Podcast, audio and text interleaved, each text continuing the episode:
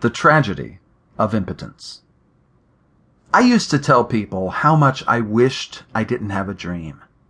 When it came to wanting to be a writer, there were times when I just wished I could work some everyday, ordinary job and not dream at all. I thought I'd be better off. I thought I would be safe. I couldn't have been more foolish. When I consider all of the joy and fulfillment I have experienced as a result of following my dream, when I just stop and recall how much better off I am for knowing what makes me happy and pursuing it, I realize just how lucky I am. I tell you this because I found out this week that things could be far worse. Listen, I've recently been looking for guests to appear on my new podcast, So Dream Something. I even posted a notice on Reddit to see if I could find some motivated people who are pursuing their dream. What I ended up with, however, was just plain unbelievable. It was a single comment. It read, Unfortunately, I know what my dream is, but I don't know how to achieve it. I read it and then I reread it. I was flabbergasted. I know what my dream is, but I don't know how to achieve it.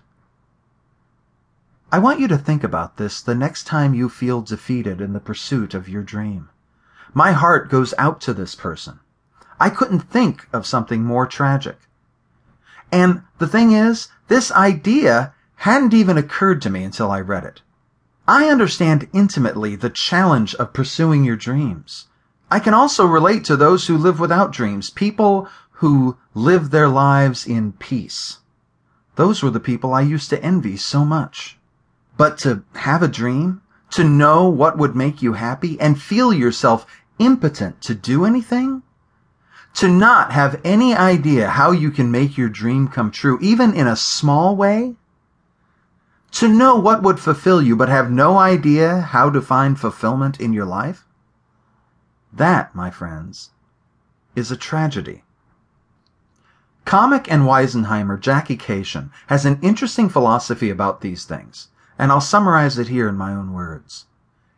If you want to do something badly enough, you'll find a way to do it. I've come to believe this very strongly, especially after interviewing about half a dozen guests on So Dream Something. Each one of them found their own way towards pursuing and achieving their dreams. Those without money found ways. Those without position found ways. There is always a way. It may not be exactly what you'd hoped for, but it gets you there.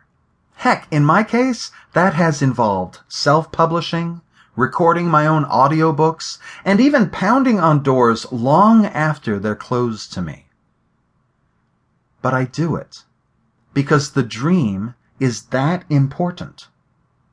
Either I'm going to find happiness in this life or I'm going to be miserable. And I'm not too keen on misery. It's one of those things that keeps me from eating broken glass. My point is that I know where my happiness lies, and that's my direction. That's my course. What a sad statement about our society that we have people who know their course, who know their dream, but are made so impotent that they don't know what to do. What creates this impotence, I wonder? I can't help but think back to my own experience and remember those who told me I'd be better off with some other course, rather than moving towards what I know will make me happy. Follow a plan B, otherwise known as someone else's plan rather than the thing you know will bring you happiness, your plan A.